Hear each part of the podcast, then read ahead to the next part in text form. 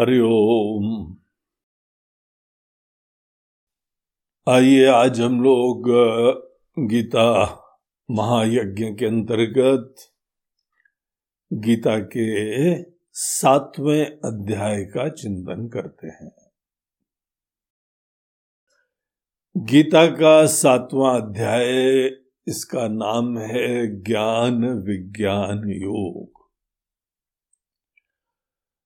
इसके अंदर तीस श्लोक आते हैं और तीस के तीस केवल भगवान के ही वचन है। पिछले अध्याय में हम लोगों को ध्यान के अनेकों रहस्य भगवान ने बताए। उससे पूर्व कर्म योग के बारे में बताया। तो हम लोगों ने कल देखा था कि कर्मयोग यहाँ पे व्यवहार करते करते अपने अंदर ऐसी पॉजिटिव एटीट्यूड्स बनाना होता है, जो हमारे अपने मन के सूक्ष्मता के लिए, शांति के लिए, समत्व के लिए जो जो पात्रता हमको चाहिए होती है अपने ही आत्मज्ञान के लिए, अपने अंदर जगने के लिए, वो सब चीज़ें हमको प्रोवाइड करती है। ये ध्यान रखना चाहिए कि जिस मन से हमको अपने अंदर ज्ञान प्राप्त करना है, साक्षात्कार करना है, आत्मा का दर्शन प्राप्त करना है, ध्यान करना है, उसी मन से व्यवहार करते हैं। क्योंकि वो सेम मन है जिसका हम यूज़ करेंगे इतने सूक्ष्म सुंदर कार्य के लिए, इसीलिए व्यवहार के अंदर अपने मन को सुंदर बनाना पॉजिटिव बनाना फोकस्ड रखना, समग्रता से जीना, ये सब चीज़ें बहुत इंपॉर्टेंट हो जाती है। और एक बार हमने बहिरंग साधना जिसमें सबसे इंपॉर्टेंट चीज़ है कि हर पल फुली जग के जीना। अलर्टली जीना। ना हमारे पास्ट हमारे ऊपर बोझा डालें, ना हमारी फ्यूचर की एंजाइटीज डालें। पास्ट तो चला गया है। फ्यूचर अभी आया ही नहीं है। वर्तमान ही एकमात्र सत्य है, इसीलिए हमारी प्रायोरिटी होनी चाहिए कि वर्तमान में इस प्रेजेंट मोमेंट की ब्यूटी में, इसकी यहाँ जिम्मेदारियों में हम पूर्ण रूप से जगने का अभ्यास करें। ये बड़ी बेसिक्स हैं चीज़ें लाइफ की, लेकिन हम लोगों को ये चीज़ों का न शिक्षा मिलती है, न प्रेरणा मिलती है। तो ये सब चीज़ें हम लोगों को यहाँ बताई और वो भी मस्ती से, प्रसन्नता से। ऐसा समझते हुए कि आपके सर के ऊपर सदैव भगवान का हाथ रखा हुआ है। आप खुद भगवान की संतान हैं। इस प्रकार के विश्वास से युक्त होके, सब जीवन की एंजाइटीज फियर्स को किनारे करके यहाँ पे कर्म के क्षेत्र में मस्ती से, धन्यता से, समग्रता से और समत्व से जीना चाहिए। इस प्रकार से जो आदमी जीता है, उस आदमी का ध्यान भी बहुत अच्छा होता है। सतत मन आपका प्रसन्न है तो आप बैठेंगे तो वहाँ कोई मन के अंदर अनेक अनेक विक्षेप, चिंता की बात ही नहीं होगी इसीलिए हमको पूरा होलिस्टिकली जीने की प्रेरणा होनी चाहिए। और ये जो ध्यान रूपी अंतरंग साधना है, ये हमारी केवल अवेयरनेस को फोकस करना होता है। और जैसे जैसे हमारी रुचि किसी चीज़ में बढ़ती है, हमारा अटेंशन उसमें लगने लगता है। आप आत्मा को जानने, अपने आप को जानने का महत्व आप जैसे जैसे समझते जाएँगे, अपनी तरफ़ अटेंशन मोड़ने का, समझने की कोशिश है ये सब चीज़ें अपने आप बढ़ने लगती है। और थोड़े अभ्यास की ज़रूरत होती है, कुछ थोड़े बहुत गाइडेंस की ज़रूरत होती है तो ये सब कार्य हो जाता है और ध्यान का अल्टीमेट ऑब्जेक्टिव केवल मन को शांत करना नहीं है, शांत मन से हम कौन है। यही असली रहस्य है। तो वो चीज़ के बारे में हमको पूरे तीसरे अध्याय में बताया, हमारे हृदय में परम सत्ता, परमात्मा विराजमान है। कर्म के क्षेत्र में भी परमात्मा का स्मरण करके जी रहे थे। उनकी बरसती कृपा, आशीर्वाद पूरी दुनिया को हम देख रहे हैं। इतनी दुनिया बनाई बढ़िया। हमको ऐसा अद्भुत मनुष्य का जीवन दिया है। इतने सारे बढ़िया बढ़िया जो है, रिश्ते, नाते दिए हैं। कितनी कृपाएँ बरस रही है। तो ईश्वर का स्मरण हम लोग उस प्रकार से करते रहे। ध्यान में भी आत्मा कौन है? परमात्मा। का ही अंश है। परमात्मा स्वरूप है। तो ये परमात्मा शब्द जो है ना, हर जगह आ रहा है। भगवान शब्द हर जगह आ रहा है। ठीक है, शुरुआत में आपको भगवान की बहुत डिटेल नहीं पता हो, केवल भगवान के एग्जिस्टेंस के बारे में। भगवान है, दिव्य सत्ता है, ज्ञानवान, आनंद की धाम, अद्भुत शक्ति से युक्त और सबसे बड़ा प्रमाण ये दुनिया है और आप खुद है। ईश्वर के ज्ञानी होने का, ईश्वर के शक्तिशाली होने का, ईश्वर के करुणा निधान होने का इतना कुछ जीवन में दिया है और सामने भी नहीं आते, एहसान भी नहीं दिखाते। कैसा अद्भुत मन है ईश्वर का। ऐसे ईश्वर डेफिनेटली है क्योंकि बगैर कारण के कोई कार्य ही नहीं होता है। बगैर कॉज के कोई इफ़ेक्ट ही नहीं होता है। हर बुद्धिमान आदमी जानता है कि ये सब पूरी कायनात के पीछे, प्रकृति के पीछे कोई परम पुरुष विराजमान है। तो ऐसी चीज़ की सत्ता का हमको तो ज्ञान होता रहा। कर्म योग में इतना पर्याप्त है, आप भगवान के एग्जिस्टेंस का ध्यान रखिए, बस। कैसे हैं, उसकी बहुत चिंता नहीं होती है। इसीलिए तो हम लोग के वहाँ अनेक अनेक देवता हैं। कोई भी आप देवता को पकड़ लो, लेकिन उन देवता को ईश्वर का प्रतीक समझिए। तो ईश्वर के वही आपके जीवन में अभिव्यक्ति हैं और उन्हीं का स्मरण करते हुए बस सत्ता मात्र। वो इंपॉर्टेंट चीज़ होती है। एक बहुत दिव्य, महान सत्ता है। अब कभी अकेले नहीं है। सब अकेलापना सत्ता के स्मरण से ही चला जाता है। इनसिक्योरिटी खत्म हो जाती, चिंता खत्म हो जाती है। फियर्स खत्म हो जाते हैं। और ये मन के अंदर रहता है कि कोई अदृष्ट सत्ता हमारे ऊपर सतत कृपा की वृष्टि कर रही है। एक बड़ा अच्छा हमने भजन सुना था, हमको बड़ा प्रिय लगता है, राम रस बरसे। मन चातक क्यों तरसे? बूंद बूंद में कृपा हरि की अंबर से बरसे।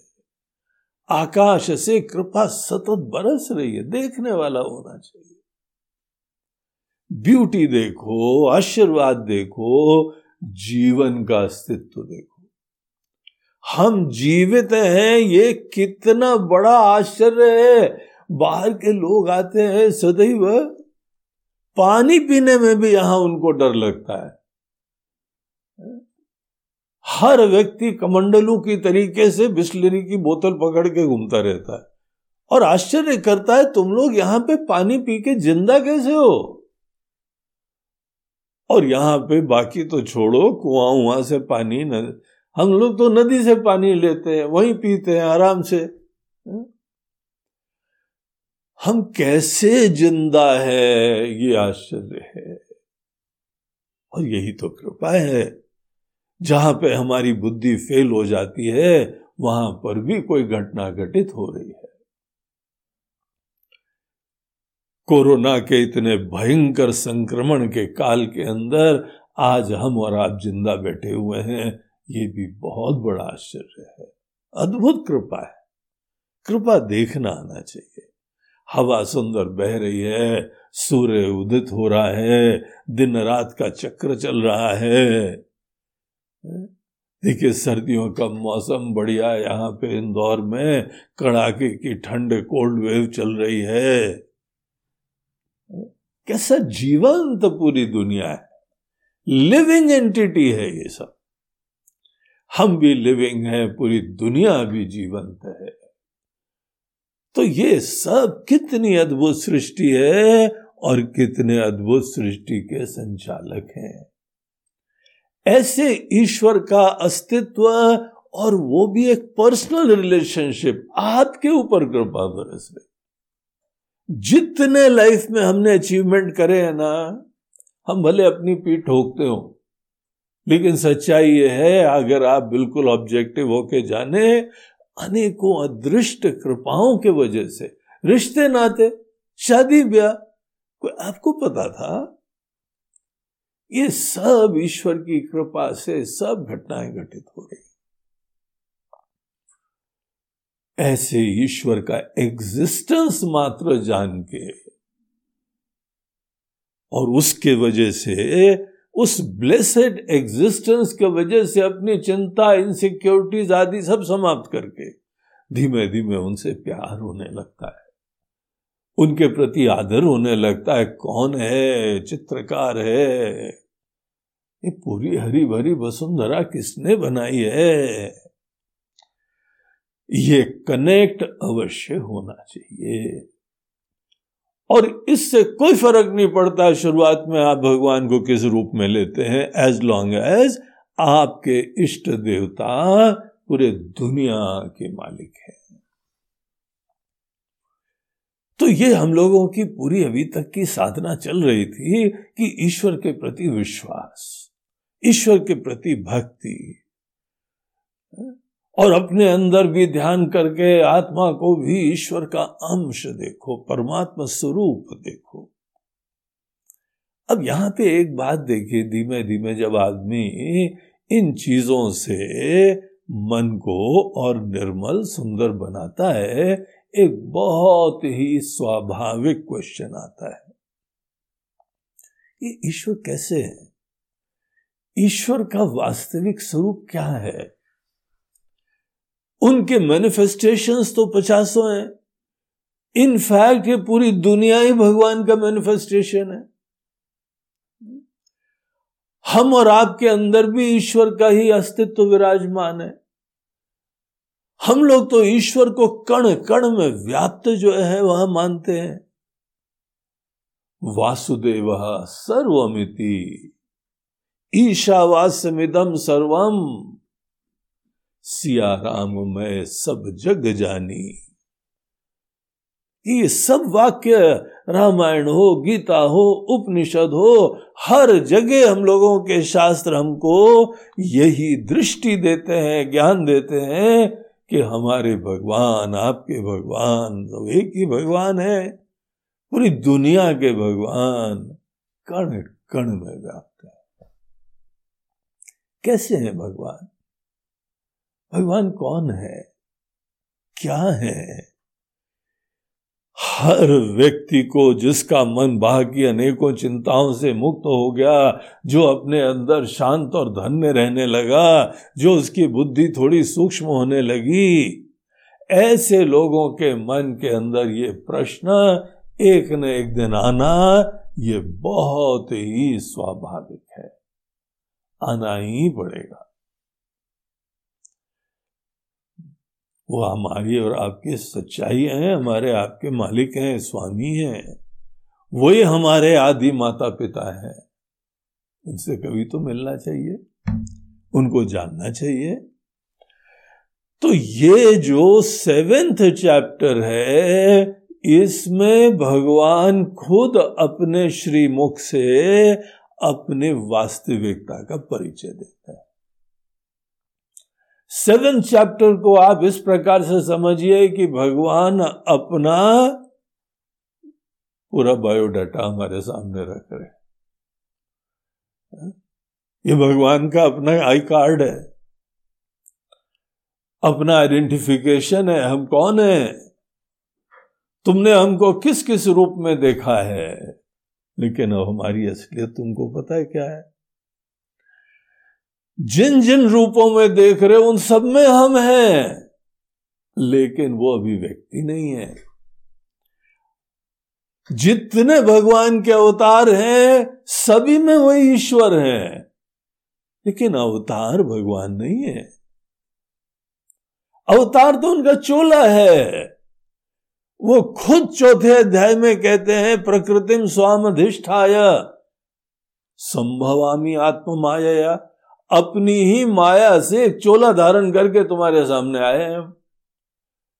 और बड़े विशेष काम करने के लिए आए हैं। बहुत ही जो है, सबका उद्धार करते हैं, धर्म की स्थापना करते हैं एक्सेट्रा एक्सेट्रा लेकिन ये तो चोला है।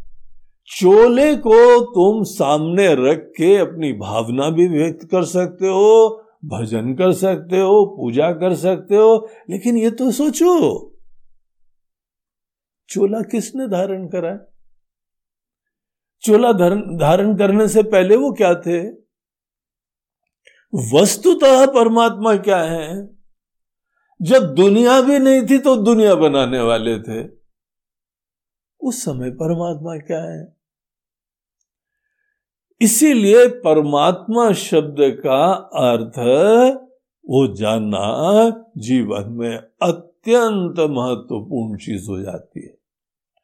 और जो व्यक्ति भी इस जिज्ञासा के पड़ाव पे खड़ा हुआ है,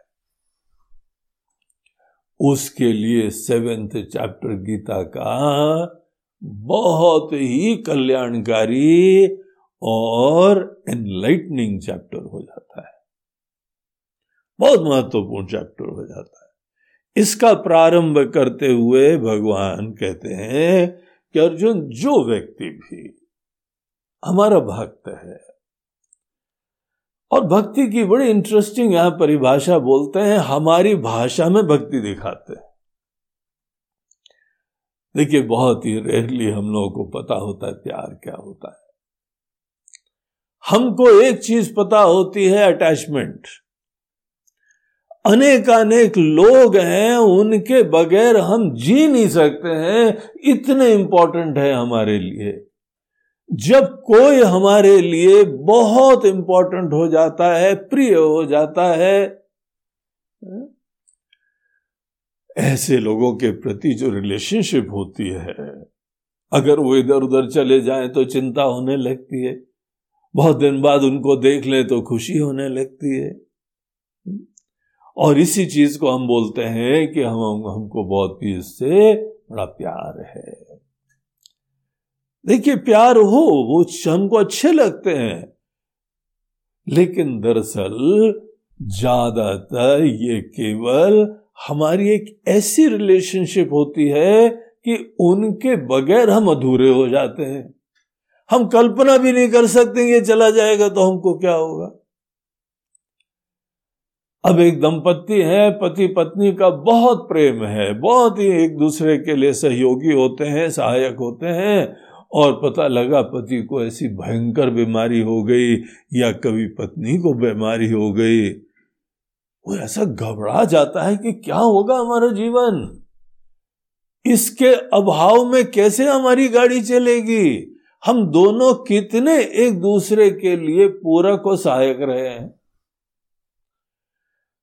तो इसीलिए ये जो हम किसी को मिस करते हैं दरअसल हम पराधीन हैं उसके ऊपर। हम आसक्त हैं उसके ऊपर अटैच्ड है। देखिए, प्रेम और अटैचमेंट में थोड़ा सा भेद होता है। प्रेम के अंदर अपने बारे में कोई चिंता एंजाइटी फियर्स कुछ नहीं होते हैं। और तब आपका किसी के साथ बड़ा स्नेह होता है, प्रेम होता है, कोई अच्छा लगता है। लेकिन कोई पर्सनल एक्सपेक्टेशंस वगैरह की चिंता नहीं है, जैसे भगवान हम सब लोगों को प्रेम करते हैं। हर पल आशीर्वाद बरसाते हैं, लेकिन ऐसा नहीं है कि हमारे ऊपर कोई डिपेंडेंस है। हमारे गुरु लोग भी इतना स्नेह करते हैं, इतना जो है वह दृष्टि देते हैं, ज्ञान देते हैं, व्यवस्था देते हैं जो जो हमको ज़रूरत है सब ध्यान देते हैं। लेकिन कोई पराधीनता नहीं है। आप भी अपने अनेकों बार बाल बच्चों के ऊपर कितना स्नेह करते हैं। बस यही भावना है कि ये खुश रहे, प्रसन्न रहे। आवश्यक नहीं आप उनको बुढ़ापे की लाठी देख रहे हो। कि बेटा तुमको इतना हमने सेवा करी है, प्यार दिया है, आगे हमारा ध्यान देना। तुम तो हमारी इन्वेस्टमेंट हो। इसीलिए तो लाठी में तेल लगा रहे हैं कि बुढ़ापे में काम आएगी। है लोग इस प्रकार के भी। ऐसे सोचते हैं, लेकिन सब नहीं सोचते हैं। वहाँ पे आपको डिफरेंस दिखाई पड़ जाता है कि कोई व्यक्ति अपने गणित से ही संबंध रखता है। अपने स्वार्थ के लिए संबंध रखता है। दूसरा व्यक्ति बहुत इंपॉर्टेंट है, लेकिन हमारे स्वार्थ के लिए उस समय अटैचमेंट रिलेशनशिप का नेचर होता है डिपेंडेंस होती है। अटैचमेंट में डिपेंडेंस होती है, प्रेम के अंदर डिपेंडेंस नहीं होती है तो भी सेवा और खुशियाँ बांटी जाती है।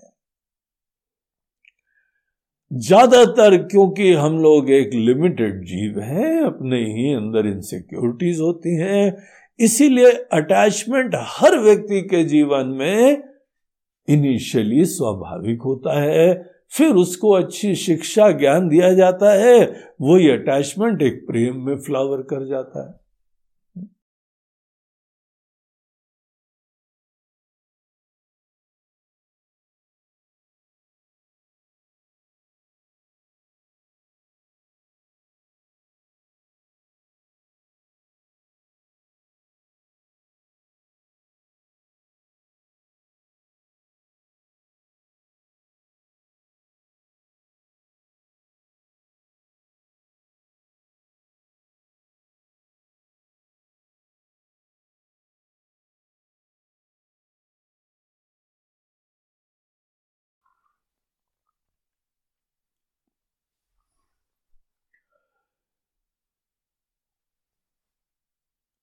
तो अटैचमेंट में पराधीनता होती है और कोई प्रॉब्लम नहीं है। शुरुआत में सबके अंदर होती है, यहाँ से सबकी गाड़ी चालू होती है, कोई उसके अंदर गिल्ट की बात नहीं है। बस हमको अपने अंदर जिसके प्रति अटैचमेंट है, वहाँ पे उसकी खुशियों की प्रधानता रखना चालू कर दो। आपको क्या मिलता है? वो आपके अंदर शनै शनै गौण होता जाए और जो भी आपके जीवन में जुड़े हुए हैं, उनकी खुशियाँ प्रदान होती जाए तो आप अटैचमेंट को ट्रांसफॉर्म कर दोगे प्रेम में। अपनी कोई मन के अंदर एंजाइटी चिंता नहीं आए। जब आने लगे तो वही भावना हमारी अटैचमेंट होती और वो बहुत ज़्यादा चिंता लाती है।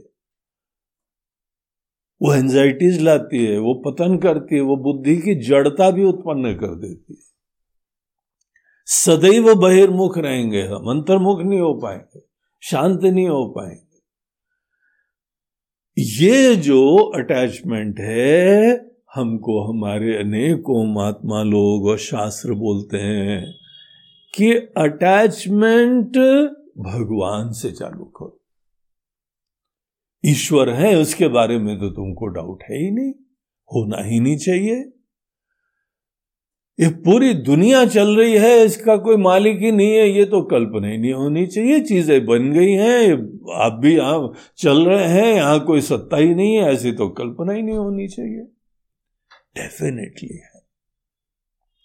ईश्वर का अस्तित्व जान के जैसे आप अनेक अनेक लोगों के साथ अटैच रहते हैं वैसे अब भगवान के प्रति डिपेंडेंस अटैचमेंट वो ही चालू हो। ये भक्ति की साधना होती है। आपके लिए भगवान बहुत इंपॉर्टेंट हो जाते हैं। आपको अच्छे लगते हैं, आपका बगैर उनसे काम नहीं चलता है। ये फीलिंग आनी चाहिए, तब ईश्वर के प्रति अटैचमेंट होता है। और ईश्वर के प्रति अटैचमेंट बड़ा कल्याणकारी होता है। वो हमारे ही अटैचमेंट की एनर्जी को ट्रांसफॉर्म कर देते हैं खुद ही।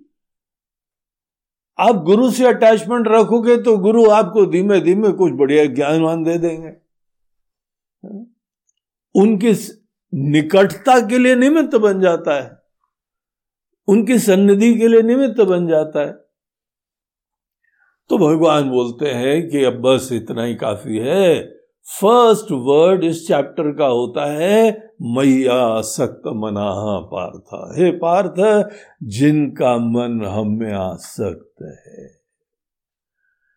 अर्थात जो हमारे बगैर अब चल नहीं सकते हैं, ईश्वर का हाथ पकड़ के चलना उनके लिए जीवन में एक बहुत ही महत्वपूर्ण चीज़ बन गई है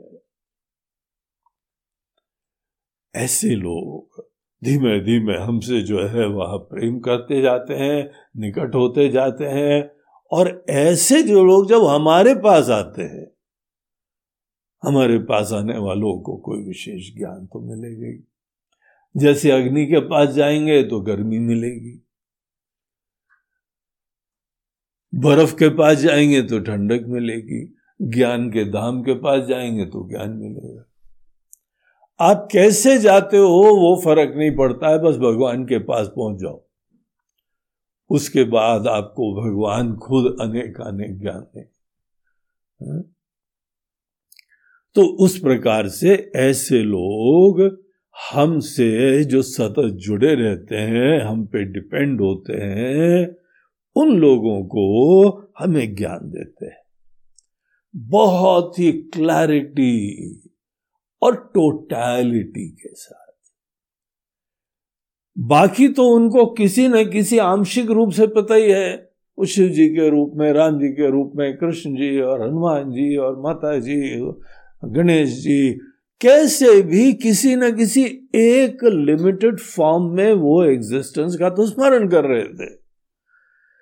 लेकिन जब वो हमारे निकट आते हैं ना अर्जुन तो उनको हम असंशयम समग्र माम। ये समग्र वर्ड जो है ना फ़र्स्ट श्लोक में, वो क्रक्स है। समग्र बोलते हैं एंटायरिटी में कंप्लीटली टोटलिटी में। वास्तविकता का हम उनको ज्ञान देते हैं। और वो ज्ञान हम कैसे देते हैं? यथा से ये लोग वो कैसे ग्रहण करते हैं? हम क्या बताते हैं? वो बात हम इस अध्याय में बताने जा रहे हैं। कितनी इंटरेस्टिंग बात हो जाती है। और साथ साथ ये अपना समग्र ज्ञान समग्र ज्ञान बताने की महिमा भी बताते हैं कि जो भी हमको इसके दो पहलू बताते हैं। बोलते हैं, ज्ञान है और एक विज्ञान है। विज्ञान शब्द जो है, आज साइंस के लिए प्रयोग होता है, लेकिन ये बहुत प्राचीन शब्द है। गीता ही पाँच, साढ़े पाँच हज़ार साल पुरानी है। वहाँ पे ये शब्द यूज़ हो रहा है। उस समय आज हम लोगों की जो साइंस है, वो सब उपलब्धि नहीं थी। इस प्रकार से शब्द का जो कॉनोटेशन आज विराजमान है।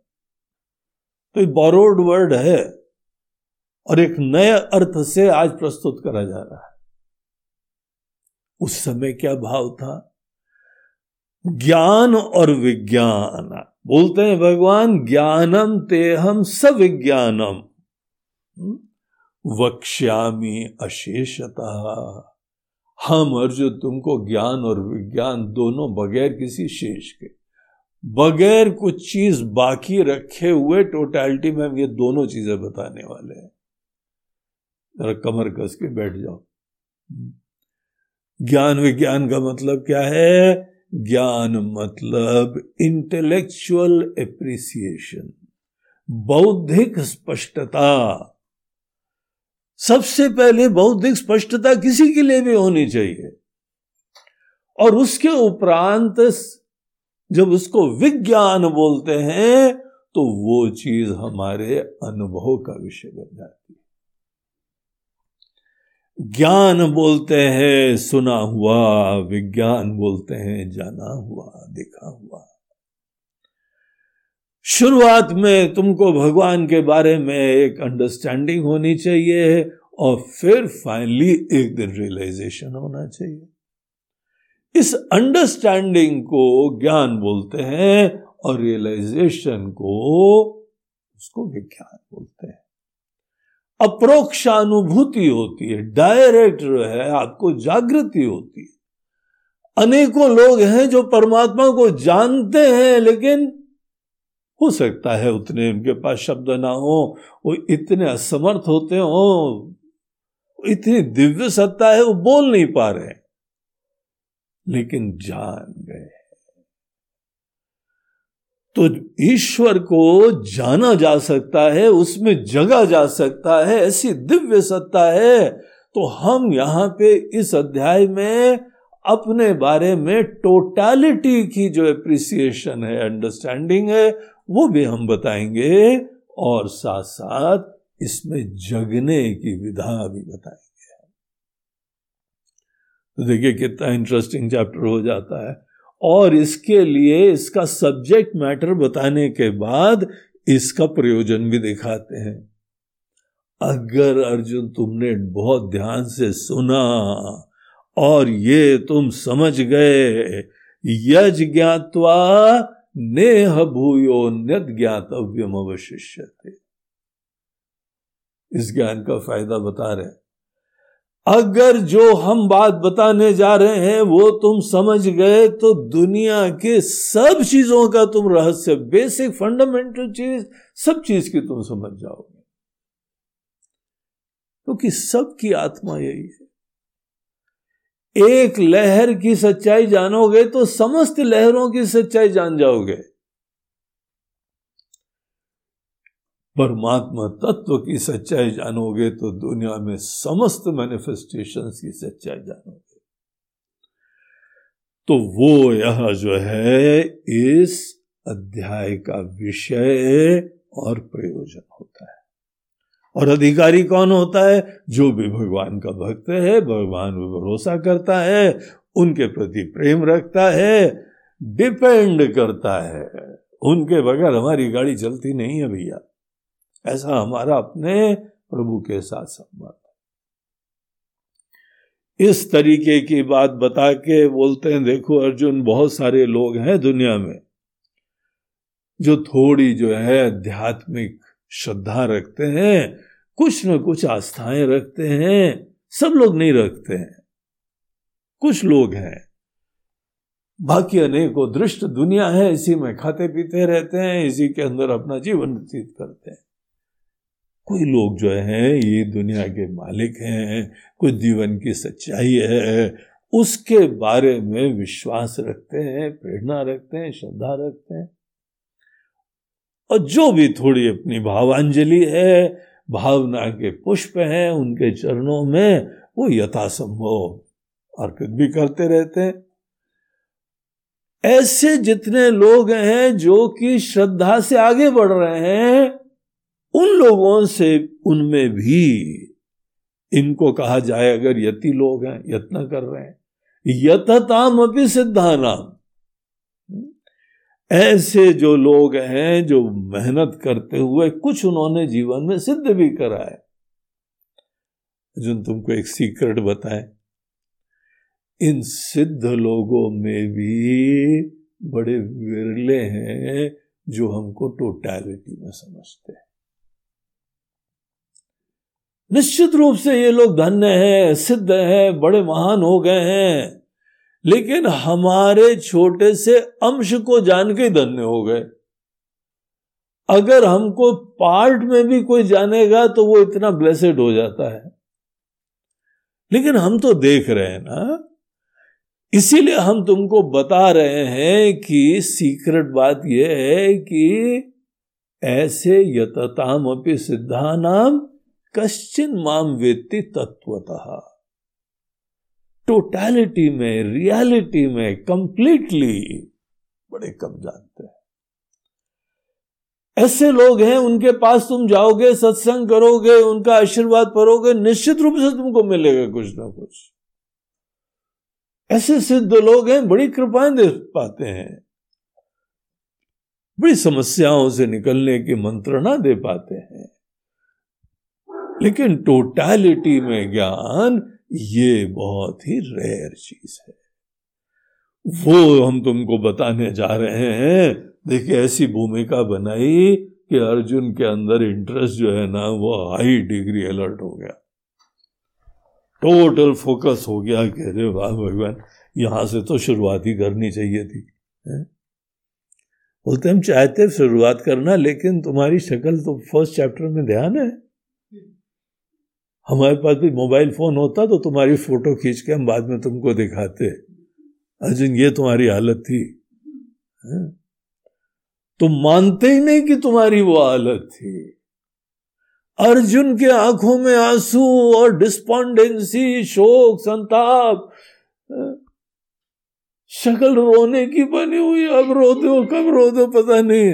ऐसे समय क्या हम तुमको समग्र ज्ञान देते दुनिया भर की फियर्स एंजाइटीज और अटैचमेंट्स और एस्पिरेशंस राग और द्वेष, खुंदक है, गुस्सा हो और यहाँ पे गठान है वहाँ। ऐसे मन से थोड़ी ज्ञान प्राप्त होता है अर्जुन। इसीलिए तो अभी तक हम पूरी तैयारी कर रहे थे। अब हम तुमको बता रहे हैं कि देखो, तुम्हारा मन निश्चित रूप से पहले अध्याय से बहुत ट्रांसफॉर्म हो गया है। सातवां अध्याय आते आते भगवान ने अर्जुन को इतना पात्र समझ लिया कि अर्जुन, तुम्हारी शक्ल भी बदल गई है। अब तुम्हारी आँख में चमक है, अब दिल में जिज्ञासा है एकाग्रता है। कम से कम तुम और सुंदर लग रहे हो, प्रसन्न लग रहे हो। हर व्यक्ति जब शांत और प्रसन्न रहता है तो सुंदर लगता है। इसीलिए तो जब सेल्फी खींचते हो ना, बड़ी मुस्कुरा के खींचते हो।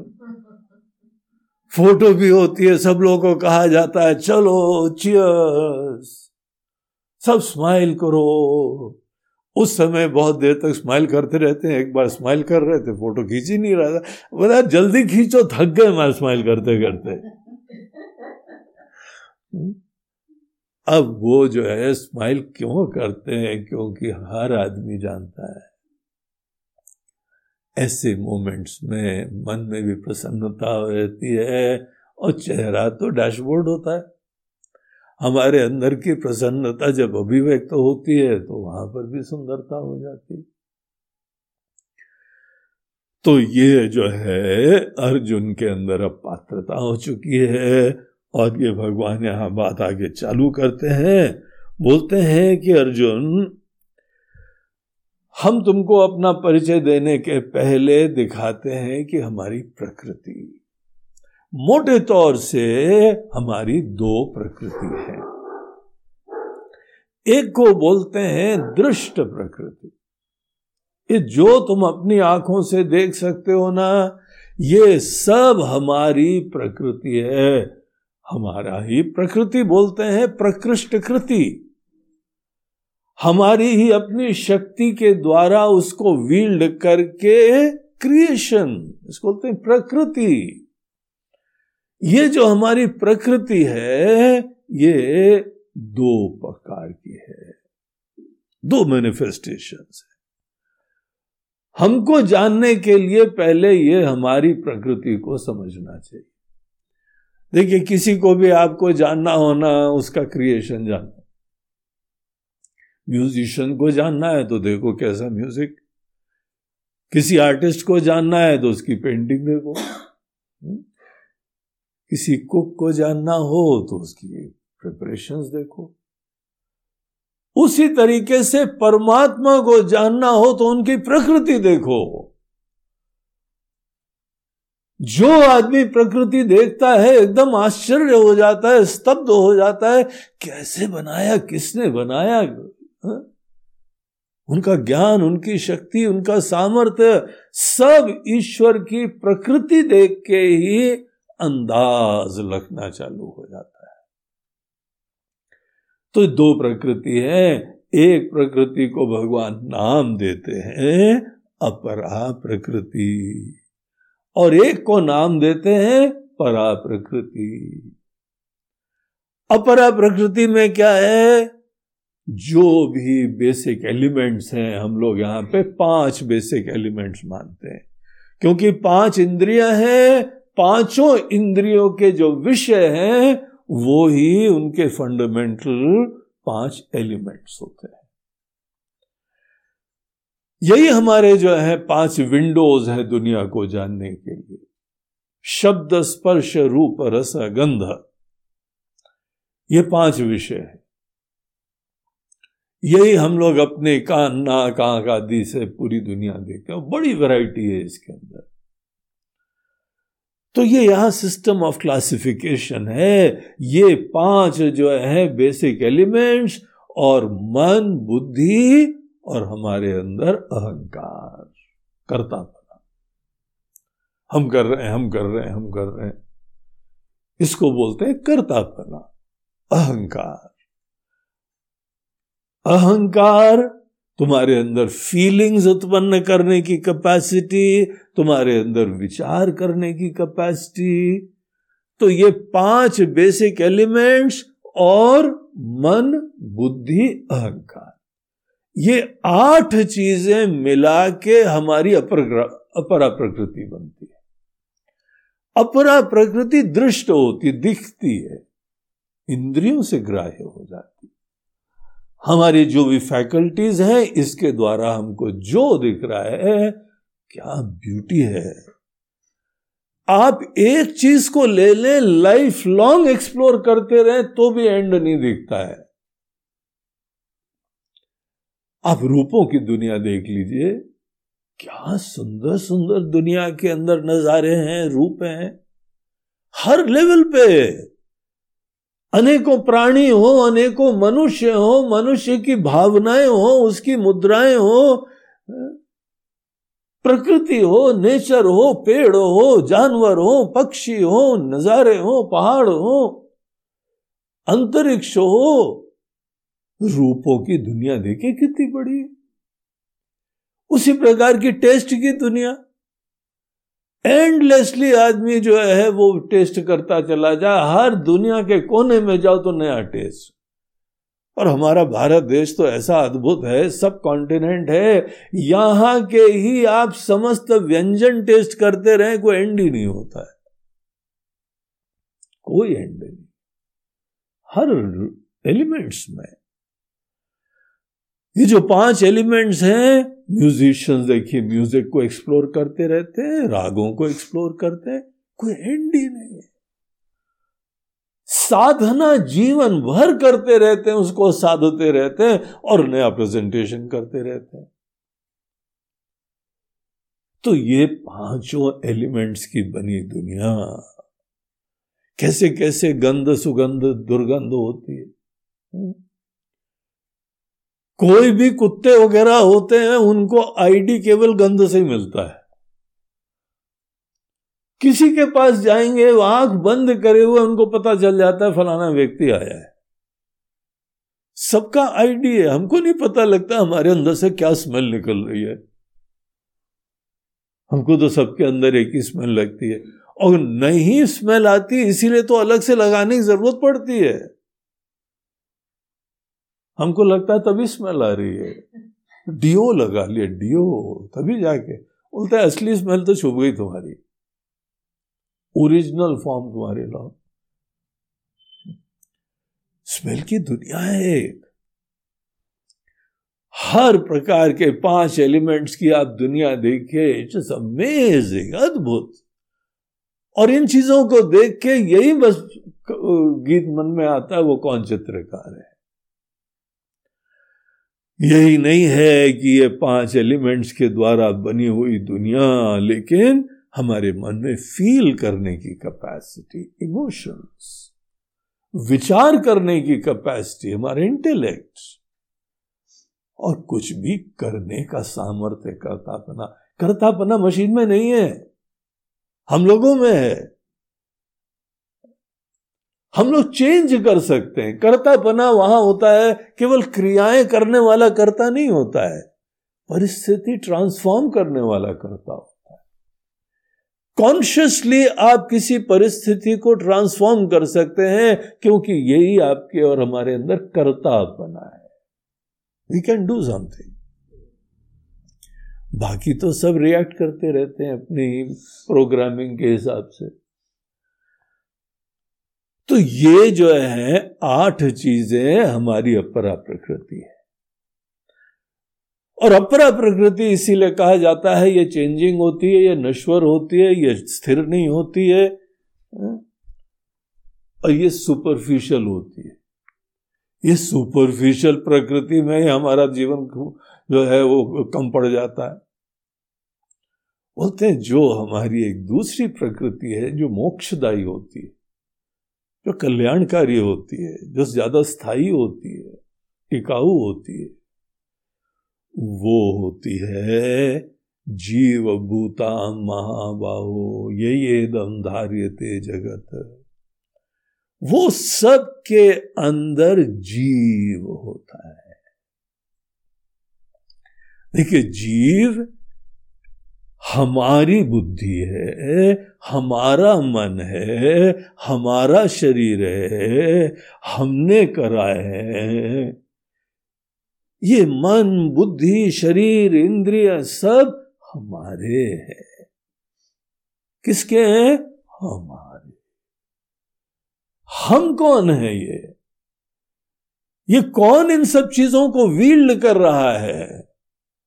हम और आप बेसिकली एक कॉन्शियस एंटिटी है चेतन एंटिटी लिविंग बी ये जो हम लोगों के अंदर फंडामेंटल में एक लिविंग बीइंग का एसेंस विराजमान है।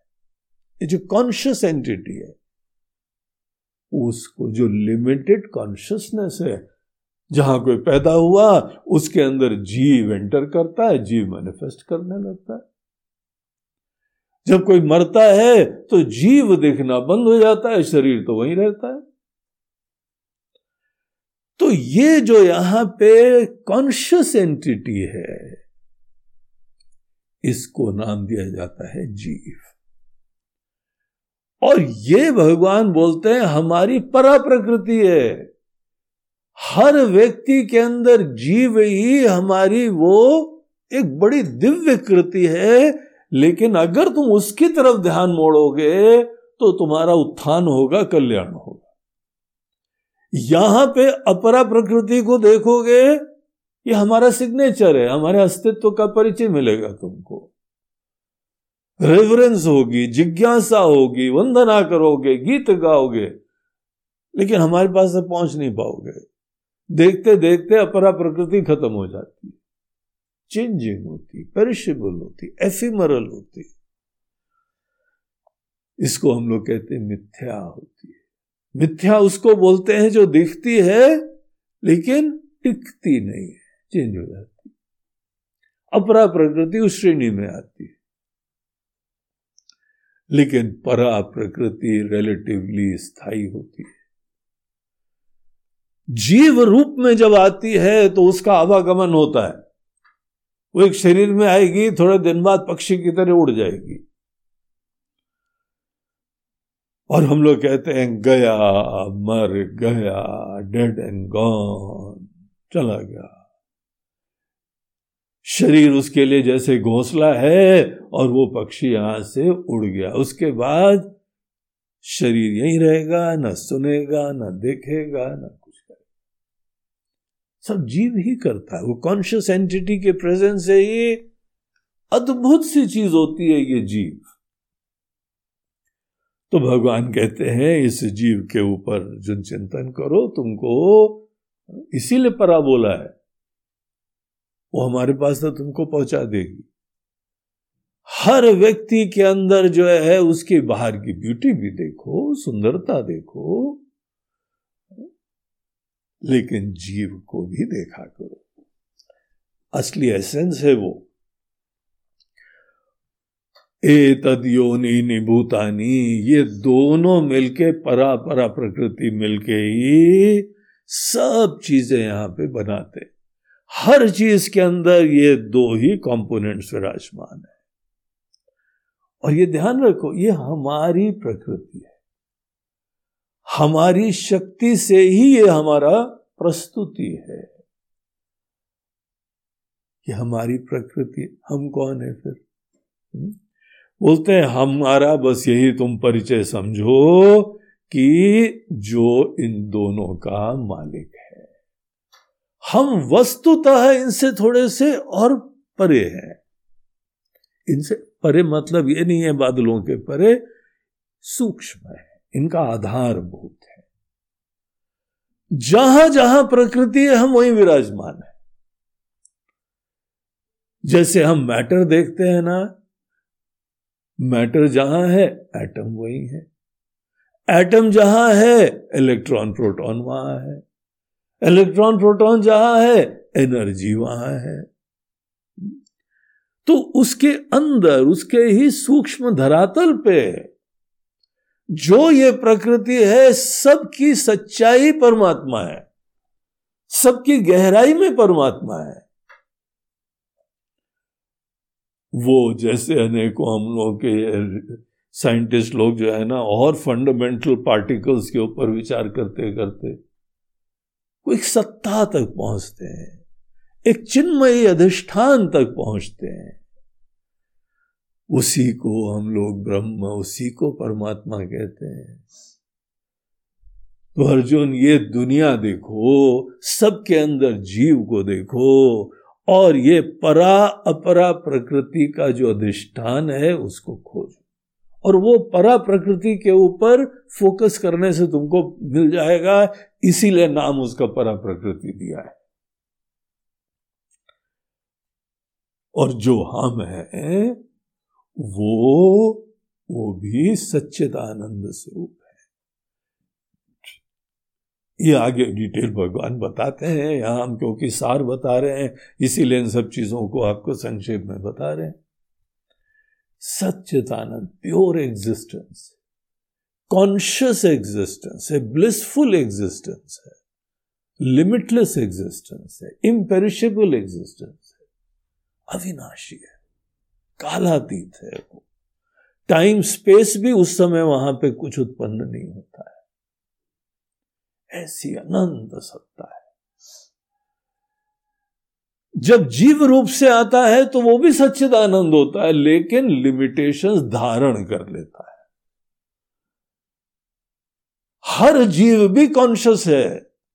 लेकिन कॉन्शियसनेस लिमिटेड है। तो लिमिटेशंस धारण करके जब कॉन्शियसनेस आती है तो उसको जीव कहते हैं। आप जीव के ऊपर गहराई में जाएँगे तो आपको प्योर कॉन्शियसनेस मिल जाएगी। प्योर कॉन्शियसनेस ही परमात्मा का वास्तविक स्वरूप होता है, उन्हीं की ये सब शक्तियाँ होती हैं। इस प्रकार से जो जानता है, वो परमात्मा की सच्चाई जानता ये प्रसंग जो चल रहा है ना, ध्यान रखिए, भगवान का ज्ञान मिल रहा है। किसको भगवान कहते हैं? हम लोग अपने मंदिरों में जिसको पूजते हैं, अपने घरों में जिसको पूछते हैं, आपके कुल देवी देवता की तरीके से जो विराजमान है, वो परमात्मा के ही अंश हैं। उसके अंदर भी परा प्रकृति अपरा प्रकृति का वो दोनों कंपोनेंट्स होते हैं। वहाँ पर भी एक मैनिफेस्टेशन है कॉन्शियसनेस का। जो भी हमारे अंदर भी कॉन्शियसनेस का मैनिफेस्टेशन है, आपके अंदर भी चेतना की अभिव्यक्ति हो रही है, इन सब के अधिष्ठान में एक अखंड अनंत चेतना विराजमान। चिन्मयी सत्ता, भले एलियंस आ रहे हो, वो भी है ना, वो भी कॉन्शियस है ना उनको भी आत्मा से बड़ा प्रेम है ना, वो भी सच्चिदानंद है। हर चीज़ एक pure conscious ever existing consciousness blissful consciousness ये लक्षणाएँ उस परमात्मा तत्व के लिए दिए जाते हैं। और भगवान कहते हैं, वो तुमको, हम अनेकों वर्ड्स अभी नहीं देना चाहते हैं। तुम एक्सप्लोर करो। जीव के अंदर ध्यान मोड़ के एक्सप्लोर करो, ध्यान करो। ध्यान की तुमको विद्या तो पता ही लग गई अब। पिछले पूरे अध्याय में ध्यान का हमने साधना तुमको बताई है।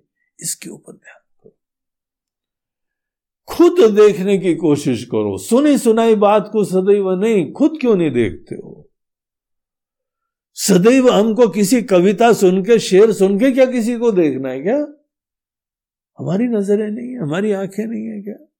हम भी देखें, ध्यान से देखें तो जो शायद कभी देख रहा है, हमको उससे ज़्यादा ब्यूटी दिखाई पड़ जाए। उसी तरह यहाँ जीव के ऊपर अपरा प्रकृति से ईश्वर का अस्तित्व देख लो, उनके ज्ञान शक्ति का आइडिया लगा लो। परा प्रकृति से उनके और जो है वह नेचर को रियलाइज़ करो। गहराई में जाओ, ये हमको यहाँ पे साधना बताई जाती और भगवान कहते हैं, जो ये दोनों प्रकृति का स्वामी, उसको हम लोग एक नाम देते हैं, परम पुरुष।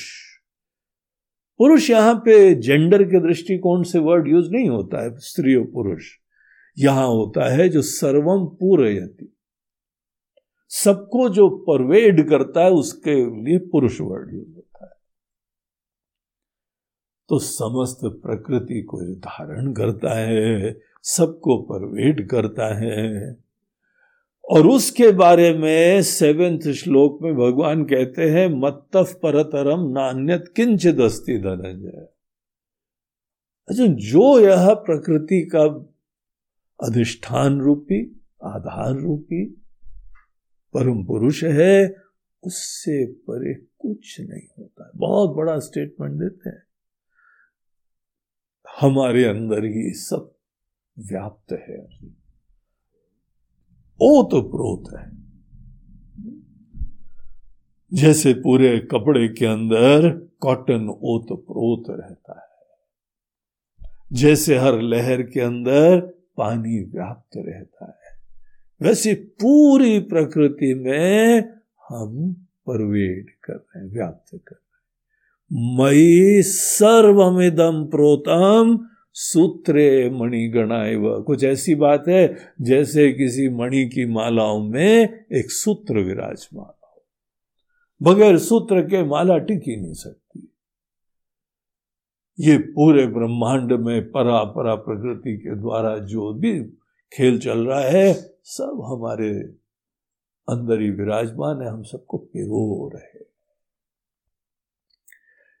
ये इतने श्लोकों तक भगवान अपना परिचय देते हैं। ये हमको भगवान के बारे में ऐसी दृष्टि रखनी चाहिए। हाँ उसी परमात्मा को आप एक रूप देखे, एक सिंबल देखे, आप पूजन करें, अपनी भावना की भाव पुष्प अभिव्यक्त करें, नमस्कार करें, सैल्यूट करें, वंदना करें, साष्टांग दंडवत प्रणाम करें, भजन करें, जो भी करना चाहे करें। लेकिन भगवान शब्द परमात्मा शब्द किसके लिए प्रयोग होता है, वो यहाँ पर हमको रिवील करा दिया और जिसको ये अर्थ पता लगा, उसके लिए कुछ और यहाँ पे भगवान एग्जाम्पल्स देते हैं। बोलते हैं कि हम ही जल के अंदर रस हैं, हम ही सूर्य और चंद्रमा के अंदर प्रकाश हैं, हम ही समस्त वेदों में ओम है जो सबको व्याप्त कर रहा है। आकाश के अंदर हम शब्द हैं, पुरुष के अंदर हम पौरुष हैं। देखो, इसको परमात्मा बोलते हैं।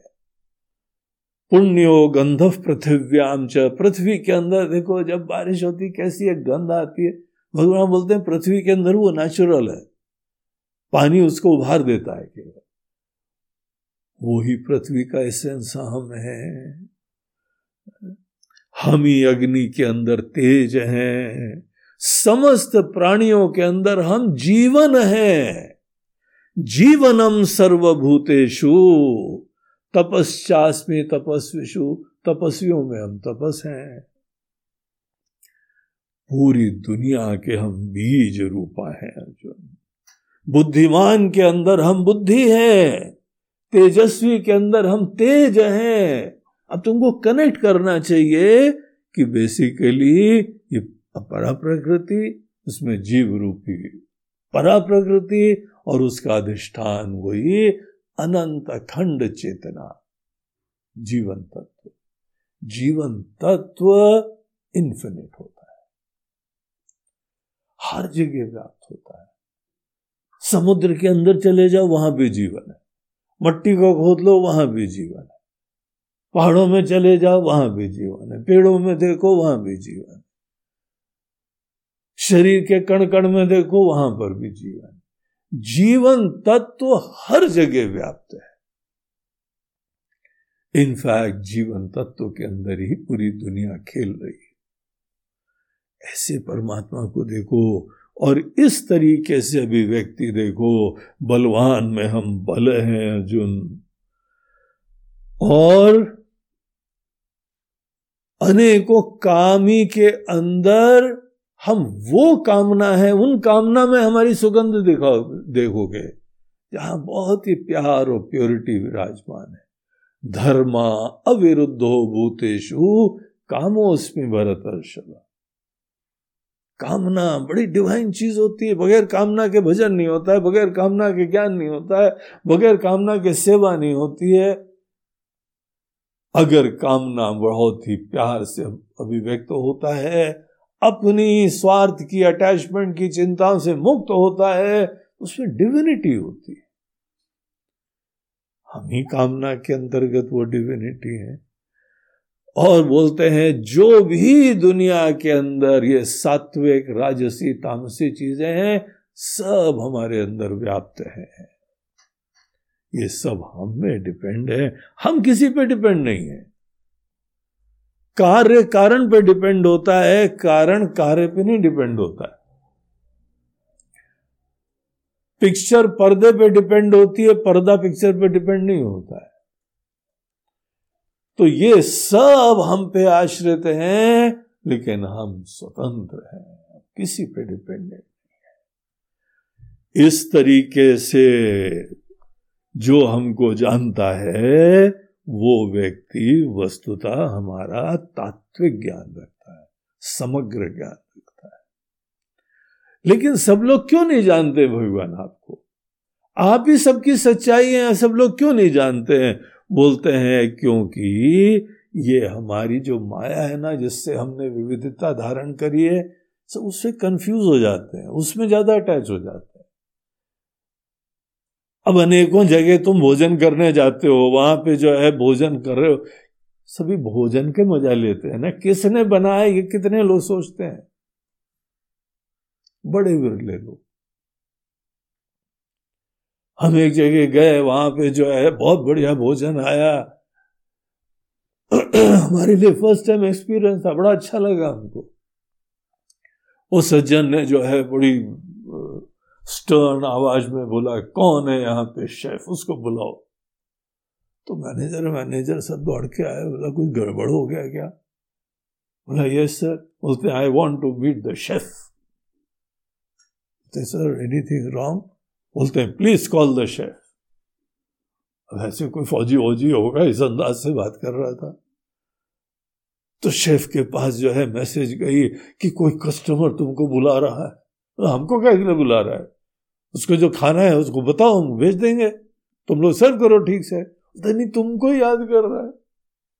चलो, हाजिर हो। तो शेफ बेचारा दौड़ा दौड़ा, ऊँची लंबी टोपी वाला जो है, वो वहाँ पहुँचा। बोला, यस सर तुमने बनाया है। बोला, यस सर वेरी गुड मतलब वेरी गुड बोलने के लिए बुलाया था। बोलते हैं हाँ बाकी सब खाते रहते हैं। किसने बनाया है? ये बड़े विरले लोग सोचते हैं। क्या कलाकारी। क्या प्यार से बनाया था। और उसको जो है, फट से एक नोट निकाल के दिया, ये हमारी तरफ़ से, तुम्हारे लिए। प्लीज़ एक्सेप्ट अरे नो सर हमको तो सब मिल जाता। नहीं नहीं, हमारी खुशी। पाँच सौ का नोट। शेफ को बुला के दिया। इतना बढ़िया बनाया था। देखो, बने तो बहुत सारी चीज़ें हम लोग अपने खाने में ही फुर्सत नहीं मिलती है ना। भोगने में फुर्सत नहीं मिलती। ये मज़ा लो, वो मज़ा लो, ये खाओ, वो खाओ। हमको इसका मज़ा आता है खाने का। टेस्ट का, रोमांच होता है। तृप्ति होती है। उसी में रमते रहते हैं। कौन देखता है बनाने वाले? हर चीज़ में अगर हम बनाने वाले को देखना चाहें तो विराजमान है, लेकिन उलझ जाते हैं। भगवान नहीं छुपे हुए हैं। हम ही जो है, वह सतही चीज़ों में ही अटक जाते हैं। हमारी भूख है, हमारी प्यास है, हमारी लोलुपता है, वही हमारे फैसिनेशन हैं। इसीलिए ये जो हमारी यहाँ माया है ना अर्जुन त्रिभुर गुणमय भाव ही ए भी सर्वमिदम जगत, ये पूरी दुनिया मोहितम ना भी जाना थी इसे मोहित हो गई। फैसिनेट हो गई। इसीलिए हमको जो दिखाई नहीं, हम देख नहीं पाते अन्यथा सामने ही है। अगर तुम पूरे शुद्ध, निर्मल मन से अलर्ट मन से देखोगे तो अमर जगह दिखाई पड़ जाएँगे। तो भगवान, आपकी माया इतनी अच्छी क्यों है? आपने इतना अच्छा क्यों बना? बोलते हैं, ये भी हमारे ऊपर तुम ठीकरा फोड़ो। हाँ? अब शेफ बोले, बाकी सब लोग को शेफ नहीं याद आता है। एक ही व्यक्ति को याद आया। क्यों नहीं याद आता है? अरे, इतना अच्छा बनाया था कि हम खाने में बिज़ी हो गए। तो इसमें शेफ की गलती है कि स्तुति है? इतनी सुंदर दुनिया है, इतने सुंदर नजारे हैं, इतने सुंदर लोग हैं और इतना प्यार है कि फिर हम अटक गए उसी में। तो अटक गए तो वंचित हो फिर और क्या कर? परमानंद तुम्हारे लिए रास्ता देख रहा था, तुम फंस गए गोल गप्पे में पानी पूरी में। अरे पानी पूरी लो, ये रोमांच लो, लेकिन बाद में ये भी तो सोचो इन सब चीज़ों के पीछे क्या है। तो इसीलिए अटकते हैं। लोग, हमारी माया इतनी सुंदर है, उसी माया के चक्कर में सब उलझे रहते हैं। सुपरफिशियल एग्जिस्टेंस होता है। जिनका ध्यान हमारी तरफ़ एक बार मुड़ जाता है, उनको अनुभूतियाँ भी अच्छी हो रही है, ये पता लगता है। तभी तो हमारी तरफ़ मुड़ते हैं। इतना प्यार से किसी ने टेस्ट करा कि शेफ की याद आ गई। किसने ज़्यादा टेस्ट करा ठीक से? इसी ने टेस्ट करा है। बाकी तो सब अपने भूख की तरफ़ देख रहे हैं। खाली पेट की तरफ़ ही उनकी दृष्टि थी, कहा कि और किसी कहाँ दृष्टि जाती है? हमारी इनसिक्योरिटी आदि यही हमको मोटिवेट करती रहती जो एक बार बस मन के अंदर भावना रखता है, इच्छा करता है, उसको हम ही जाएँगे। हाँ यहाँ पर एक चीज़ भगवान बताते हैं नमान दुष्कृतिनो मूढ़ा प्रपद्यंते नराधमा। कुछ लोग होते हैं, अर्जुन, जिनके कर्म ऐसे स्वार्थ सेल्फिश अपनी इनसिक्योरिटी सदैव मैं मैं मैं मैं, कभी उनका मैं पूरे भरता ही पेट। तो गलत काम करते हैं, स्वार्थ के लिए, जड़ता के लिए इनसेंसिटिविटी के साथ, नीच कर्म करते रहते हैं, जिनका दुष्कृति हो जाते हैं। इनको बोलते हैं दुष्कृति। छोटी बुद्धि से, अभिमान से, हवा से, स्वार्थ से इनसिक्योरिटी से, जो कर्म करते हैं ना, वो हमको और मोटा बनाता है। अगर इस लाइन पे लग गए अर्जुन नमाम दुष्कृतिनो मूढ़ा प्रपद्यंते नराधमा, नरों में अधम है ये लोग। इसलिए नहीं देख पाते। हमको नहीं देख पाना नराधमा होने का ही लक्षण है। नराधमा को नहीं पता लगता है कि हम नराधमा हैं। हम मोटी बुद्धि हैं, हम जो है गलत पथ पे हैं, उसको लगता है हम तो बड़े बुद्धिमान। लेकिन असली प्रमाण आपको ब्यूटी दिखे, आपको डिविनिटी दिखे, आपको शाश्वत सत्ता दिखाई पड़े, यही तो प्रमाण है। माया अपहृत ज्ञान आसुरम भाव माश्यता वो आसुरी भाव इसीलिए आदमी रखता है। उसी को आसुरी भाव बोलते हैं जहाँ पे बुद्धि एंजाइटी से, चिंता से इनसिक्योरिटी से, स्वाद से कलुषित रहती। कुछ कहीं कर भी दिया तो एहसान दिखाते। ईगो आ जाता है, अभिमान आ जाता है। हमने करो हमने करो, हमने करा। ये सब जो है, थोड़ी मोटी बुद्धि हो जाती हाँ। कुछ लोग हैं जो नर, जो दुष्कृति नहीं होते हैं, सुकृति होते हैं। तो यहाँ समस्त लोगों को दो कैटेगरी में भगवान विभाजित करते हैं, सुकृति और दुष्कृति। अब ये नहीं है, अपने घर के अंदर दो बिटिया का नाम रख दो, सुकृति दुष्कृति। नाम जो है, मिलते जुलते हैं, लेकिन बहुत ज़मीन आसमान का भेद है भैया। दोनों बिटियाओं का नाम सुकृति, दुष्कृति मत रख देना। पता नहीं, कुछ भी नाम रख लेते हैं, नया सा, फनी सा लगने लगा, यूनिक लगने लगा। एक ने रखा ईश, एक ने लिखा अनीश। एक में बोला, ईश्वर व्याप्त है, बोला, कोई ईश्वर का नाम निशान नहीं क्या नाम रख लेते हैं भाई? दुष्कृति जो सदैव स्वार्थी, जड़, विकृति, नीच, ऐसी बुद्धि वाले। और सुकृति बड़प्पन है, प्यार है, सेवा है, विनम्रता है, भक्ति है। ऐसे भाव से प्योरिटी से काम करने वाले लोग, उनके कर्म सुगंध आती है, खुशी होती है। तो ऐसे लोग जो हैं वो, वो सुकृति लोग हमारा भजन कर लेंगे। उसका ज्ञान भी प्राप्त करेंगे और उसके प्रति रेवरेंस रखेंगे उसमें रमेंगे उनका खुशी होती है उसका। स्मरण करने मात्र से उसको बोलते हैं प्यार होने लगता है। और उसके अंदर भी भगवान वैरायटी बोलते हैं कि है कुछ वैरायटी है। सुकृति लोग भी चार टाइप के हैं। एक जो है, उनको जब कुछ चाहिए होता है, तभी हमारे पास आते हैं। अर्थार्थी होते हैं। कम से कम इतना तो है कि कुछ चाहिए होता है तो हमारा कुछ तो जीवन में स्थान है। हमको शक्तिशाली समर्थ जानते हैं। अब बेचारे नहीं जानते हैं और कुछ अनेकों ज्ञान नहीं है तो कमज़ोरी है। और हमारे साथ जो है, वही संबंध रखते हैं। इसीलिए ऐसे लोग का जो है ना, मौसमी वक्त होते हैं। इन लोगों को बीच बीच में पीड़ा भी काम की चीज़ होती है। जब पीड़ा होती मुसीबत होती है भगवान राम राम राम राम राम, गोविंदा गोविंदा गोविंदा, एकदम आएँगे। काम निकल जाएगा। काम निकल गया तो पहचानते नहीं, वो हाल है इनका। लेकिन कोई बात नहीं, भगवान बोलते हैं, अगर इतना हमारे पास आते ना, हमारा उनके हृदय में थोड़ा महत्व स्थान है। दूसरे होते हैं जो सामान्यतः खूब अपने स्वावलंबी रहते हैं, मेहनती होते हैं, जब बहुत कष्ट आता है, तब भगवान को आर्त वेदना करते हैं। भगवान, अब हमको प्लीज़ हेल्प करिए। जितना हमसे हो सकता था, हमने पूरा करा, जैसे द्रौपदी थी। पहले बेचारी अपनी जो है ना, उस साड़ी को, कपड़े को बचाने के लिए चीर हरण हो रहा था। राज्यसभा में खूब उसने लाज लज्जा बचाने की कोशिश करी। नहीं हुआ तो भगवान ने पूरा छोड़ दिया।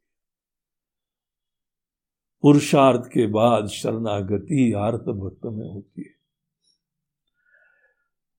तो वहाँ पे भक्ति बहुत तीव्र होती, बड़ी डिफरेंट टाइप की होती।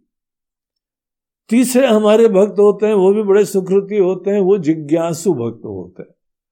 उनको कोई पीड़ा वीड़ा नहीं है, बस उनके मन में उत्कंठा है जानने की।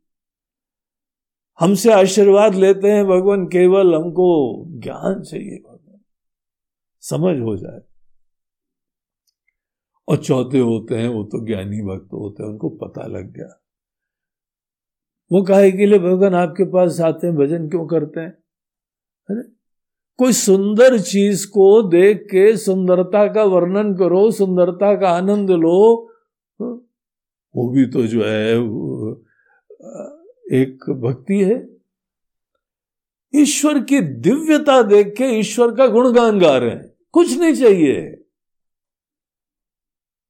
न कोई प्रॉब्लम है, न कोई ज्ञान की इच्छा है, सब पता लग गया भगवान की कृपा से। अब तो भगवान के दिव्य स्वरूप में रमते हुए आनंद ले रहे हैं, उनके गुणगान गा रहे उनको ज्ञानी भक्त बोलते हैं। तो भगवान कहते हैं, वैसे तो जो है, सभी लोग बड़े हमको प्रिय होते हैं, ज्ञानी लोगों की तो बात और है भैया। वो तो बहुत प्रिय होते हैं हमको। और उनकी दृष्टि बताते हैं कि कण कण में वो वासुदेव सर्वमिति। सब कुछ डिवाइन है उनके दृष्टिकोण से, ऐसे ज्ञानी भक्त सबके प्रति समान रहते हैं, सबके प्रति आत्मीयता रहती है। हमको करना कराना किसी के लिए कुछ थोड़ी होता है। आप हैं ही पहले से पर, पूर्ण। किसी को कष्ट होता है तो बड़े अपना अपनापन से वो सबकी सेवा करें।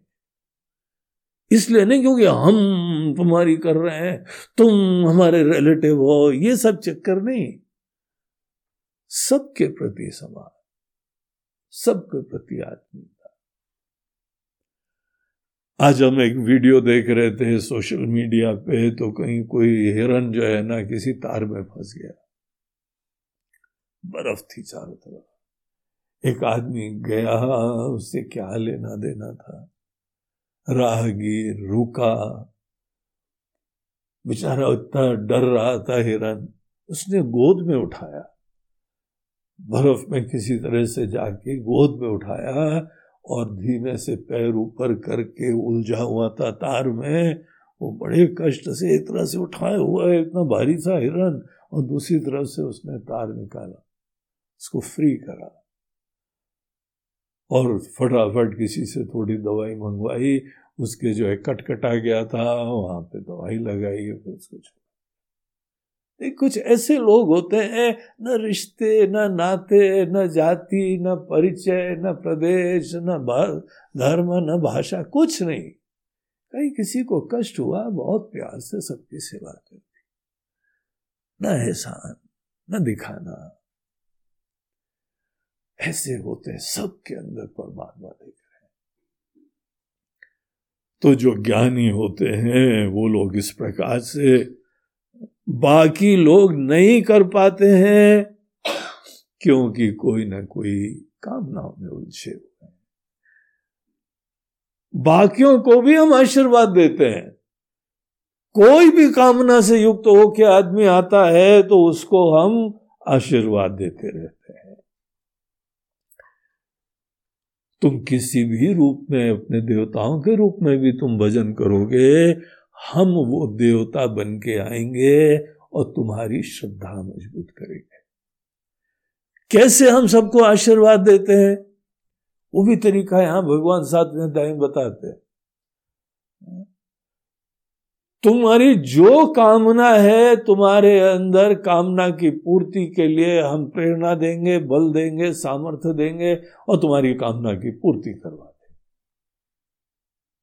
अपनी तरह से हम कुछ नहीं देंगे। हम तुम्हारी स्वतंत्रता की इज़्ज़त करते हैं, तुम्हारी इच्छा की इज़्ज़त करते हैं। जो तुम चाहोगे, वैसा आशीर्वाद दे और वो देवता बन के तुम्हारे ही कुल देवता, तुम्हारे इष्ट देवता बन के वो ईश्वर, दुनिया के मालिक ही आते हैं और आके तुम्हारी श्रद्धा को दृढ़ करते हैं। यो यो, याम याम, तनुम, भक्त, श्रद्धा अर्जित इच्छति जो जैसी श्रद्धा रखता है, किसी रूप में देखो, कोई फ़र्क नहीं पड़ता है। तस्य तस्याम चलाम श्रद्धाम ताम है विदाम और उस श्रद्धा से युक्त तो होके वो और अच्छी तरह से काम करता है। और अच्छी तरह काम करके हो सकता है नेक्स्ट लेवल की कामना करेगा। धीमे धीमे ऐसा हर व्यक्ति जो है, वो आगे बढ़ता है। फिर एक दिन रियलाइज़ करता है, बाकी सब फल जो है वो नश्वर होते हैं। इतनी मेहनत करी, कुछ ना कुछ अचीव करने के लिए सब क्षणिक होता है। अंतवत्तु फलम तेषाम तद भवत्यल्प मेधसा छोटी बुद्धि वाला रियलाइज़ करता है। ये ध्यान रखो, तुम जिसका भजन करोगे, तुम वही वही बनोगे। छोटे छोटे देवता होते हैं। देवता कौन होते हैं? परमात्मा जब कोई एक फ़ील्ड के लिमिटेशन धारण करते वो देवता बन जाते कोई ज्ञान के देवता, कोई शक्ति के देवता, कोई बुद्धि के देवता, कोई धन के देवता, वो एक फ़ील्ड के मालिक होते हैं।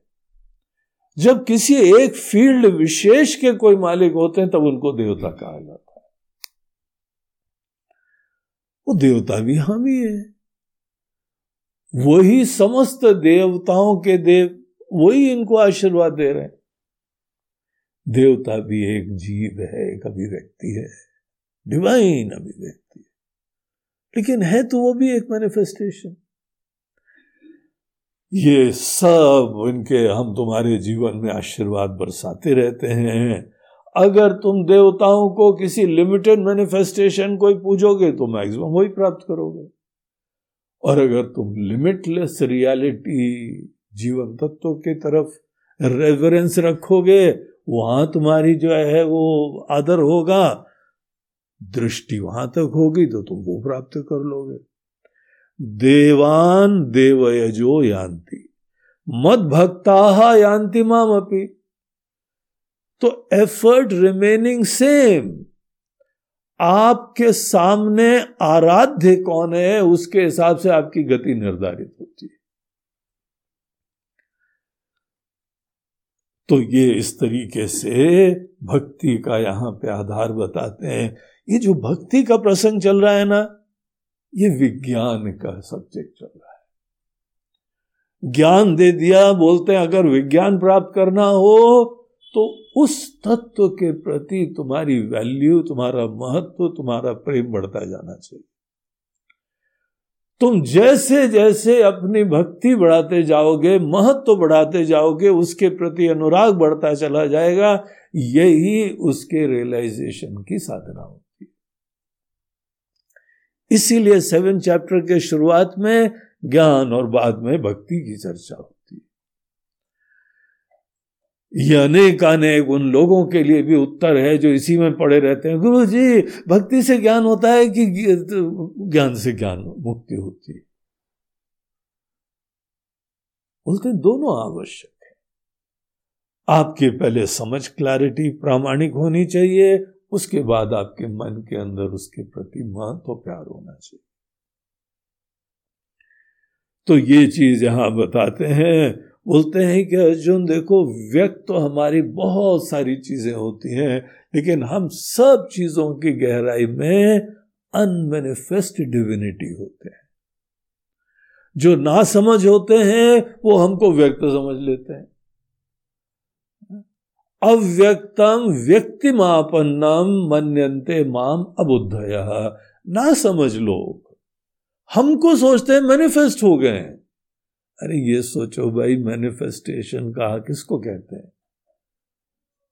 आशीर्वाद भले मिले आपको, लेकिन मैनिफेस्टेशन बोलते हैं, अभिव्यक्ति बोलते हैं संकुचिता धारण करने को।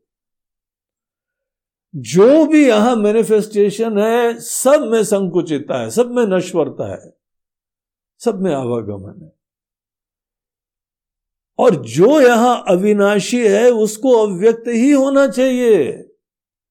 आप सब दुनिया भर की व्यक्त चीज़ें देखो और अव्यक्त के बारे में जग जाओ। कॉन्शियस हो जाओ, अवेयर हो जाओ। भगवान कहते हैं, जो नहीं जान पाता है, वो अभी मूड है। अगर तुम हमको समझते हो कि हम केवल एक शरीरधारी हो गए, तुम्हारे लिए वर्ड ये है अबुद्धया ये ना समझ आदमी ये ज्ञानी मनुष्य है। परम भावम अजानता। मम भूत महेश्वरम उसको नहीं जानता, इसीलिए इन सब चक्कर में पड़ गया। कोई बात नहीं। यहाँ पे भी वो भजन करेगा, श्रद्धा रखेगा श्रद्धा की वृद्धि के द्वारा ही आगे की गति होगी इसीलिए हम लोग किसी को कन्वर्ट नहीं करते हैं। बोलते हैं, तुम जिसके भजन कर रहे हो, और अच्छी तरह भजन करो। और शरणागति रखो, और विश्वास रखो, और श्रद्धा रखो। इससे तुम्हारा आध्यात्मिक विकास होगा। हम सब लोगों को रिवील नहीं होते हैं। हम ऐसे जो हैं, सुंदर भक्ति, विचार प्योरिटी वाले लोगों के लिए ही हम अभिव्यक्त होते हैं। मूढ़ो यम ना भी जानाती लोको माम अजम अव्ययम ना हम प्रकाश सर्वस्व हम सबके लिए नहीं रिवील हो रहे। उनकी दुनिया ही और है, उनकी चाह ही कुछ और है। तो ज़बरदस्ती हम रिवील सामने खड़े हुए तो भी नहीं देख रहे। तो इस तरीके से अर्जुन यहाँ पे बेसिकली हमारे ही मन के राग, द्वेष, कामनाएँ, क्रोध, ये चीज़ें होती हैं।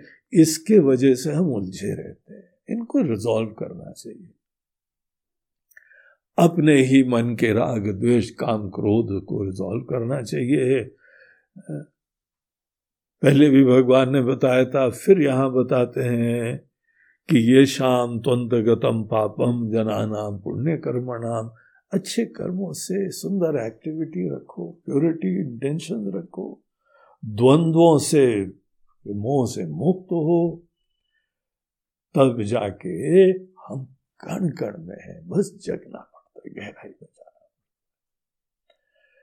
तो इस तरीके से ये यहाँ पे पूरे अध्याय में हम लोगों को ज्ञान और विज्ञान दोनों बताया और फिर अंत में यहाँ पे बोलते हैं कि अर्जुन, हम जब कोई हमको समग्रता से जानता है तो भौतिक पदार्थों में, देवताओं में, समस्त प्राणियों में हर जगह हमको देख पाता है।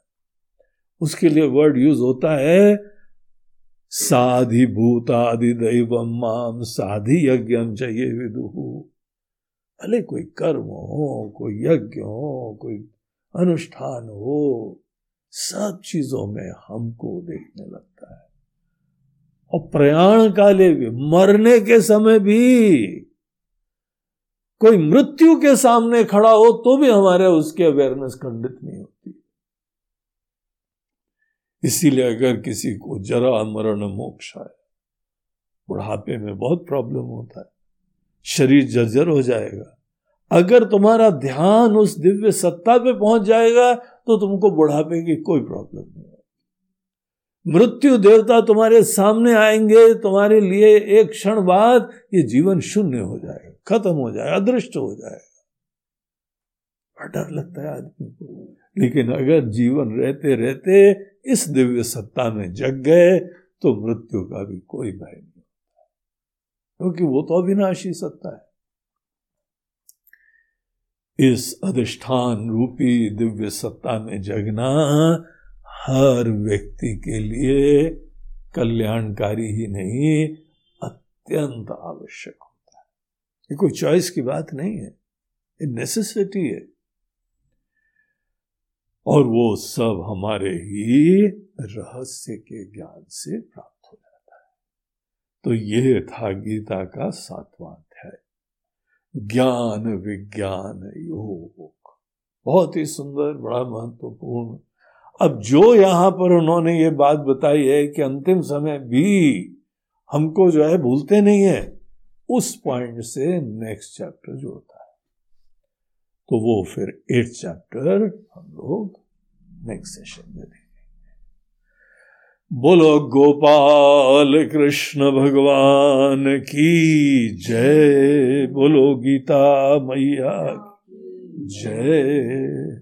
बोलो, श्री सदगुरुनाथ महाराज आज के हम लोगों के कार्यक्रम के स्पॉन्सर्स दो लोग हैं। एक है बॉम्बे के रवि हेमदेव, जिनके भाई अविनाश, उनको जो है कोई बहुत ही भयंकर रोग है सारे बेड रिडन है। उनके लिए ही प्रार्थना करते हुए उनके छोटे भाई रवि ने ये कार्यक्रम के लिए सेवा दी हुई है। हम भी भगवान से प्रार्थना करते हैं कि इतनी सुंदर भाव से अपने बड़े भाई के स्वास्थ्य के लिए ईश्वर से जो प्रार्थना कर रहे हैं, उनके ऊपर भगवान कृपा करें, जैसा भी संभव होगा। ईश्वर की कृपा बरसे और उनका कल्याण दूसरे आज हम लोग के जो स्पॉन्सर हैं वो कविता और पार्थ पंड्या। ये दोनों जने जर्मनी में हैं, वहाँ पे कार्यरत हैं, मूल रूप से अहमदाबाद के हैं, और बड़े सात्विक लोग हैं दोनों जने। यंग है, यंग कपल है, लेकिन बहुत ही धर्मनिष्ठ सतत अपने भगवान का भजन, पूजन, बड़ी सुंदर चैंटिंग करना, ये सब चीज़ें जो है रेगुलरली करते हैं। बड़ी धीमे धीमे श्रद्धा उनकी सुंदर बन गई है। उन्होंने आज इस कार्यक्रम में अपनी आहुति दी है, सेवा दी है। तो कविता और पार्थ आप दोनों को बहुत बहुत आशीर्वाद। ईश्वर आपके ऊपर कृपा बरसाते रहे। और उनकी ज्ञान भक्ति का आपको आशीर्वाद और प्राप्त हो। हरिओम